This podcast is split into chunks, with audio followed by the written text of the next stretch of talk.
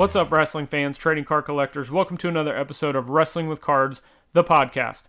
I'm your host, Zhan Morning. You can check me out on social platforms at Zhan Morning. Today is part two of my interview with Mike Sommer. If you didn't listen to part one, make sure you go back and check that episode out. And in this week's episode, part two, we're talking a lot about financial related hobby topics, stuff like investing in sports cards, how to fund your PC, and much more. But before we jump into part two, just a few reminders of how you can help support my content.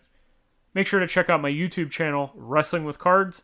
Make sure to check out the other podcast I'm involved with, Worlds Collide, myself and Tony Vella from WrestlingTradingCards.com. And check out the links in the show notes to the YouTube channel and the podcast I spoke of, but also links to Patreon, my eBay store, all my social platforms, Spotify, and much more. And speaking of that, I'm sure you've learned a lot, and you know the information that you're giving us today is hopefully going to help some others get motivated to go down this path. It's not for everybody, but if even if you have a little bit of an entrepreneurial spirit within you and you're collecting, hopefully this will help you out. So as you're going through your back room and you've got all these cards after you've, you know, you've been financially responsible enough previously to be able to afford to buy this out and have all of this stuff without putting yourself in a bind or your family in a bind. Going yep. through those cards, what are what are you learning as a as a shop owner? So you're buying and selling. What are you learning going through these boxes as far as like things that you know missed opportunities? I know you had a binder, I believe I saw on social media where it had some like Durant cards and uh, Giannis cards in there does that ring a bell? Yeah, sorry, you cut out there. You said uh, a binder of Durant cards, and then it cut out. Okay, I'll just start from this, and I can edit that out. Okay. I think there's some weird internet issues somehow, but um, so I think I saw recently on social media you had a binder that had Durant cards and like a Giannis card in it. So that's something that people just kind of threw away because they consider junk. I talk a lot about, about wrestling cards or other kind of pop culture cards people think are junk. As you're going through all of this process, just what can people learn? I know it's kind of a yeah, broad question, that, but there's a lot to. I think there's a lot to unpack within what you're talking about. Yeah, I think the first thing I want to hit on something else that you had said there.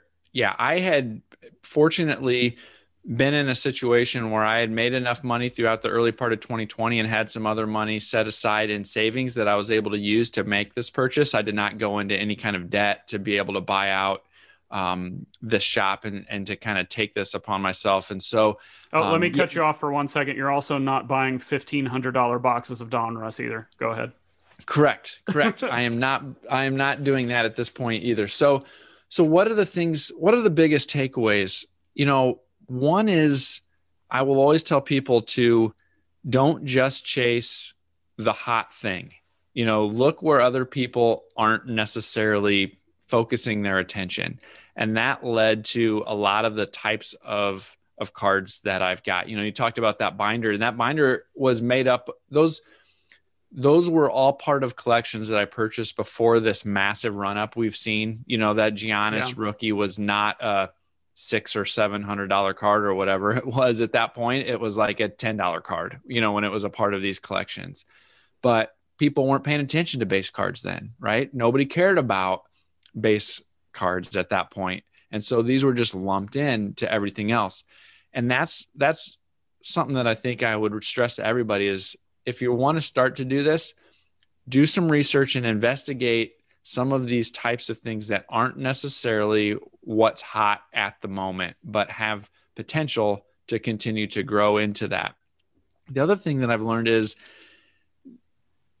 not everything is going to have its true potential realized right away when it's brand new. And so the you know I've uncovered boxes of cards that were you know a, a monster box full of older baseball product for, of prospects from five or six years ago. And some of those cards in there were thrown in this monster box as a bunch of commons because at the time they were. But in five or six years, those prospects developed and became stars. And so now I might find a, a, stack of 10 or 15 or 20 of this card that was worth a penny legitimately yeah. five years ago and is now worth five or ten dollars. And all of a sudden now I've got a stack of those, right? right. So don't don't always completely um, dismiss those types of things as um, as worthless right away. You never know what they might what they might turn into. And the other thing is, I think is foundational is there's money to be made on this hobby at all levels of the price ranges if Absolutely. you're willing to put in some work. Yeah. And if you just want something that is going to take you five minutes worth of time, I got this and I'm going to list it on eBay and it's going to take me five minutes. Yeah, it might be more challenging, but if you're able to put in some work to sort, list, and grind out those orders on on places like Sportlots, there's money to be made if you're willing to put in some work.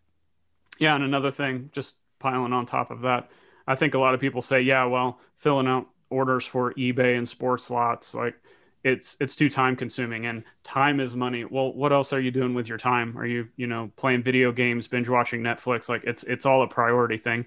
And I understand where they're coming from, but like I'm all in on this stuff. So there's there's just nothing else I'd rather be doing than you know trying to grind away quarters into dollars into ten dollars into twenty into huge PC pieces. So yeah, it's important to consider, right? Your time is still important, but like you said, if if this is also something that you enjoy doing and it functions as somewhat of an entertainment for you as well, well then that's a whole different story, right? That that your hourly rate in my opinion is really only relevant if you're talking about comparing the time that you're spending trying to make money on cards to another money making venture that you could be doing, whether that's overtime at your main job, whether that's some other kind of side hustle, then yeah, it might be fair to compare what is my equivalent per hour rate with cards versus what I could be making at this other venture.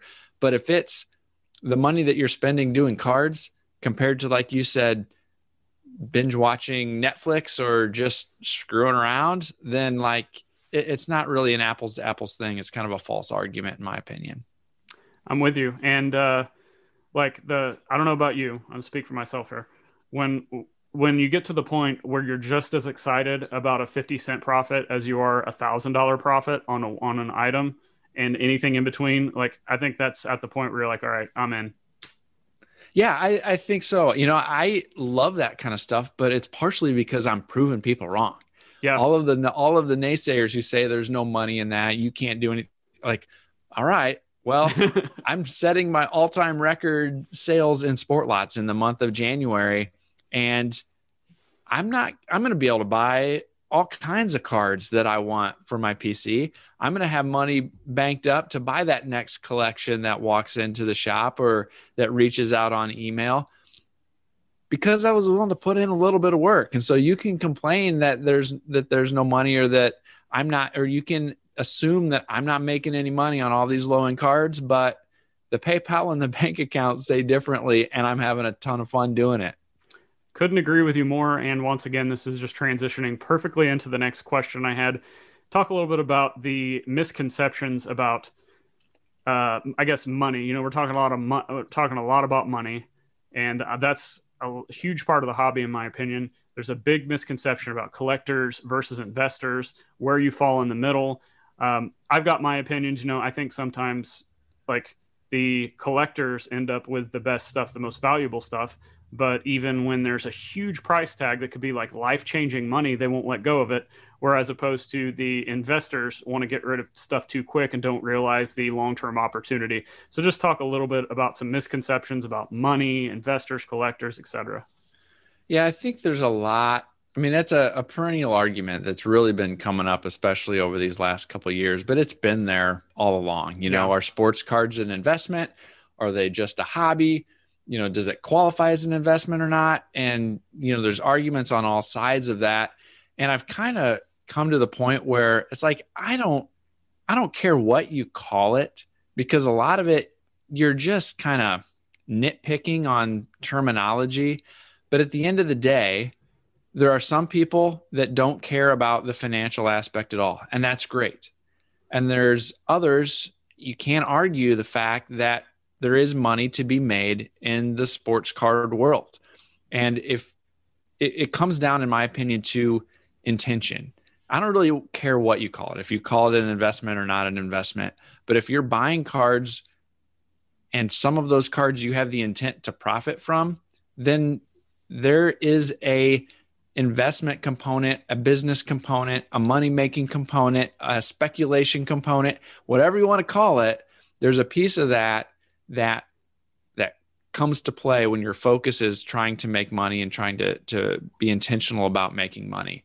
And I think the other thing is like many other things, there are some people that are trying to get rich quick and they're just trying to do something at, with as minimal work as possible just to try to catch a wave and get rich quick. And there's other people who are putting in the work to build something long term and sustainable that can have legs, even if we have some peaks and valleys, ups and downs in whatever cycle we're in in the sports card world.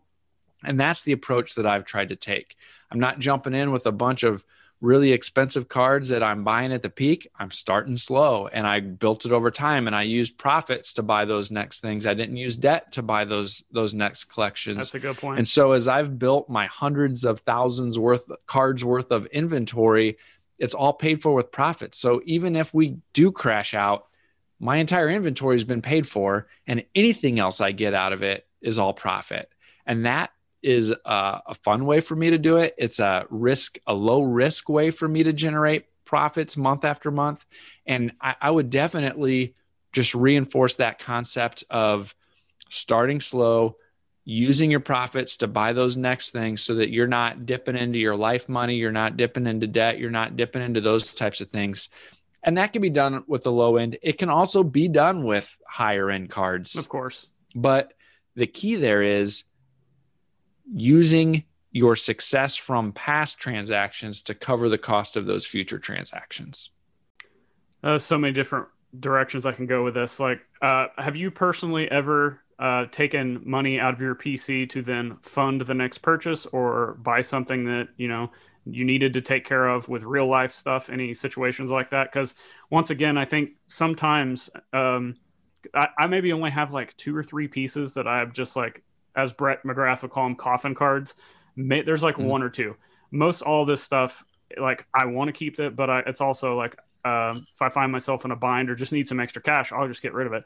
I think a lot of times these hardcore collectors are a little too too clinchy on their items, so to speak. Um, but what's some examples in your life and your hobby life that that's come up? Yeah, I, I, to be honest, not really. Uh, the the things that are in my own kind of PC, the things that I want to keep forever. Um, I've not really been in a situation where I've had to sell any of those to fund something new. Um, as I've built the inventory, that really the the closest thing was when I did dip into some of our our general kind of life savings to um, cover a portion of that um, shop purchase right. with the with knowing that the profits that I made for the first several months would be immediately going to repay that back to to kind of clear that um, loan from myself, if you want to call it that, you know, whatever, and and was able to do that within the first um, couple months of of running the shop, and so it it wasn't a, a, huge amount that I needed to do that for, but if it's just a, a PC card that I want to add or something like that, you know, I will not buy it until I've got the money in my PayPal or um, now business checking from the shop in order to be able to cover that. And and to some extent, that's that's meant that I've had to pass on a few collections that would have been pretty nice and I could have done well with because I wasn't willing to um, compromise that approach. You know, that's one of the things my wife does not question what I do with cards because I've had a five year track record now of being profitable and I've had that commitment that I'm not going to use our life money to to buy cards or take a chance or to gamble on something with this. And so I've built that credibility and that track record, and I've not been been uh, willing to compromise that commitment and that focus to be able to do it that way. And so I just I just haven't had, ran into that situation where where I've done that. I've just waited another month or two months or whatever it might be until um, I had built up that that fund to be able to cover the cost. It's a great way to do it. That's kind of how I'm doing it. I, I don't like to go in debt for anything, even in you know real life stuff, let alone cards. Yep. And I think people just go too hard all in on something. I guess maybe I could make an exception if there was like the one piece that you needed to complete the ultimate grail or whatever eh, maybe but yeah for the most part especially if you're you know getting it as inventory like you said buying out collections and stuff like that uh, last question and this is kind of a broad question lengthy question and it ties everything we've been talking about together so somebody whether they're into baseball basketball wrestling pokemon yu-gi-oh magic uh, i don't know star wars all the different types of cards that are out there somebody's wanting to get into this to build a PC, make some money, potentially do what you did and open a shop and not just open a shop right off. Uh, let's say they have zero dollars. What would you recommend and expect and st- expect to start with to get to where you're at for somebody who's just got nothing? Yeah. So if if you're literally at zero dollars, um, if you've got any pieces in your collection right now that are not meaningful to you, I would start by starting to sell those, right? Um, or or if you if you're if it's none of those things, find something else around the house to sell and to, to be able to get that seed money. But but like I said, when I started this in 2016 and and started to get serious about it, it was some of the things from when I was a kid that I no longer cared about and the first collection I bought was less than a hundred dollars. And so if assuming that you could come up with at least a little bit of something, there are collections on Facebook Marketplace and Craigslist and um, those types of, of things that um, you can pick up for less than a hundred dollars that have the potential to get you started um, with with the buying and selling um, type of stuff. And so I, you know, I, I think that's what I would recommend is starting with a few of the things in your own collection that you've already got that you don't really care about that, that aren't meaningful to you. Start with those and look for some small collections on Facebook Marketplace, Craigslist, and that type of thing that are in that kind of $50, $100 um, type range. And if, if you're dedicated to grind it up and do it that way, it, it's possible. But that's that would be my recommendation. Um, check the blowout forums um, at blowoutcards.com. Their forums has a buy sell trade section where there's a lot of times people are are offering up, hey, I've got a flat rate box of base and in- insert cards from the last several years. I'll send it to you for you know forty dollars delivered or whatever it might be. Um, that's another opportunity to find some of those lower end cards that people are willing to to sell cheap that will allow you to to get started and then utilize some of the the sites like Sportlots let you there's no listing fee at all on Sportlots and so you can stick stuff out there and see if if people are willing to buy it and you put in the work and the commission all comes out after the fact. Um, and so there's there's places like that that are very low cost to get, get started. Um, but it takes some work to grind up an inventory big enough to where you can really start to make some money but it's possible Two more questions that I just thought of as you were talking that also pertain to what you're talking about. Sure. When you're when you're buying, and I think this will help people too.